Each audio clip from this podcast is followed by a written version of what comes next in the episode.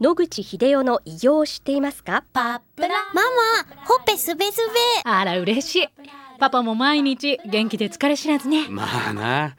おばあちゃんも近所で若いと評判だよ。おかげさまで。おじいさんいつまでも健康で幸せですね。うん。野口英世の医師により開発されたパプラール。老化や万病のもと活性酸素を分解してあなたの健康を守ります80年のロングセラー使い続けた人が知っている安心の品質と効果。その悩みいつまで我慢しますか？お問い合わせは東洋厚生製薬所または武蔵野製薬へ。白川先生おはようございます。おはようございます。今週もお話をどうぞよろしくお願いいたします。よろしくお願いいたします。先月の放送の中で、はい活性酸素を除去する飲み物ということで、水素水のお話を伺ったんですけれども、先生、水素水っていろんなタイプがあるとそうですね。お聞きしたので、ちょっと今日ははい先生のお考えを伺いたいと思います。水素水はですね、今から7、8年前にですね、日本医大の太田教授が水素を使うとですね、いろんな疾患を治すことができる可能性が高いということを、まあ、ネイチャーメディスンというこの世界ではナンバーワンの雑誌にですね、論文を掲載して、それでみんな大騒ぎになっちゃったという話です。当時の水素水は水の中に水素を溶け込ませるノズルを突っ込んでですね、そこにブクブクブクと水素を吹き込んで水に溶かすと、そういうタイプの水素水だったんですね。そうすると、あの水素っていうのは最大溶け込んでもあの水に 1.6ppm しか入らないので、ほんのちょっと入ると。でしかも線をカチャッと開けた瞬間にプシャッと抜けてしまうということだったので、まあ事実上ほとんど残らないということだったんで、私もあの太田教授の論文の発表の話を聞いて、すぐに連絡しまして、その今言った水素を水に溶かす装置を貸してくれないかと。癌の患者さんに試してみたいのでってことで、関係の会社にお電話したところ、快く貸してくれまして、20人ぐらいだったと思いますけども、患者さんに、まあそれまでやっていた治療を全部中止して、水素水だけでやってみようってことでやってみましたら、まあ、残念ながら、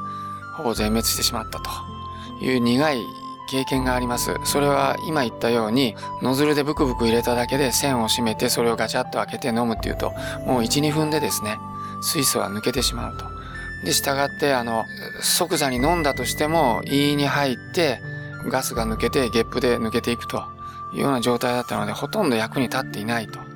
いうふうに思います。そこから年数を経て、今の水素水っていうのはそういうタイプじゃなくて、まあ、二つのやり方ですね。一つは、あの、ナノバブル方式といって、細かい泡にして、水の中に溶かし込むことによって、抜けるのを防ぐというやり方と、もう一つは、化学反応を水の中で起こさせて、水の中で大量の水素を発生させておくと。で、それを、まあ飲むときに、その大量の水素を飲むというタイプですね。さらに最近は水に溶かすのではなくて、直接水素を吸い込むということで、水素ガスの発生装置を患者さんにお渡しして、発生する水素を直接気体として吸っていただくというやり方もあります。で、問題はですね、先ほど言いましたように、じゃあ、水素がたくさん入っている水、あるいはガスでもいいですけど、それをたくさん吸えば吸うほど、健康にいい病気の治療に良いかと、この一点にかかってるわけです。先ほど言いましたように水素は 1.6ppm 以上溶けませんので、ナノバブルにしてもそれ以上入りません。したがって、もっとたくさんないと効果がないっていうんであれば、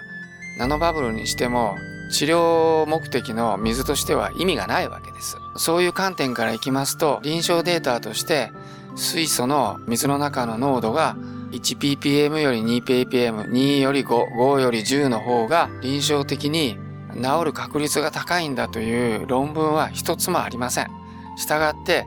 今は水の中にあの入っている、あるいは容器の中に入っている水素の量を高い数値を出す競争になってるわけですけども、それは私から言わせると意味のないことをやっていると思います。それと我々もあのナノバブル水とナノバブル水素水だけとナノバブル水素に今はフコイダンという海藻から取ってきたヌルヌル成分の一部、これは癌に効くと言われているもんですけど、それから高濃度のビタミン C を混ぜたもの、これと比較してますけど、残念ながら、あの、ナノバブルの水素を大量に詰め込んだ水を一生懸命飲んでも、あの少なくとも末期の癌あるいはステージ4のような進行した癌の人たちをこれ単独で救うことは難しいというのは分かっています。しかし、不コイダンを混ぜたりビタミン C を混ぜた水にすると、これ単独でもかなり厳しい癌でも延命をすることができる。まだ5年以上使ってませんので、延命としか言えませんけども、驚くような効果を上げる例がたくさんあるということはわかります。従いまして、水素水の濃度が重要ではなくて、水素プラス他の効果と交わって水素というのは、癌に対して非常に有効な手段となり得ると考えていただいた方がいいのであって、まあ、水素水飲んだだけではそれは厳しい癌には効きませんよ。それはその通りだと私も思います。はい。あの、癌以外の疾患ではどうでしょうか？はい。癌以外の疾患では高血圧とか糖尿病とかありますけども、これは先ほど言いましたように、不コイダンとかビタミン C をたくさん混ぜてる必要はなくて、ナノバブル水素水単独ででもですね、それなりの効果を出すことがあり得ると。いうことは、ちらほらデータは出てきていると思います。はい。先生、そのナノバブルの水素水なんですけども、はい今までよく容器の話を聞いたことがあって、はい、アルミニウムだとかそういうものじゃないと透過して出ていってしまう水素はっていうですけど、それはその通りで、はい、ペットボトルはもう入れても水素はすぐ抜けていきます。ですので普通のペットボトルに入れても1、2時間すれば出ていきます。これはあの、ナノバブル水素水でも言えることですが、あの、長いこと置いとくことは難しいと。あの、思います。はい、わかりました。はい、またこのお話の続きは来週お願いいたします。はい、はい、よろしくお願いいたします。お話の相手は FM 西東京の飯島千尋でした。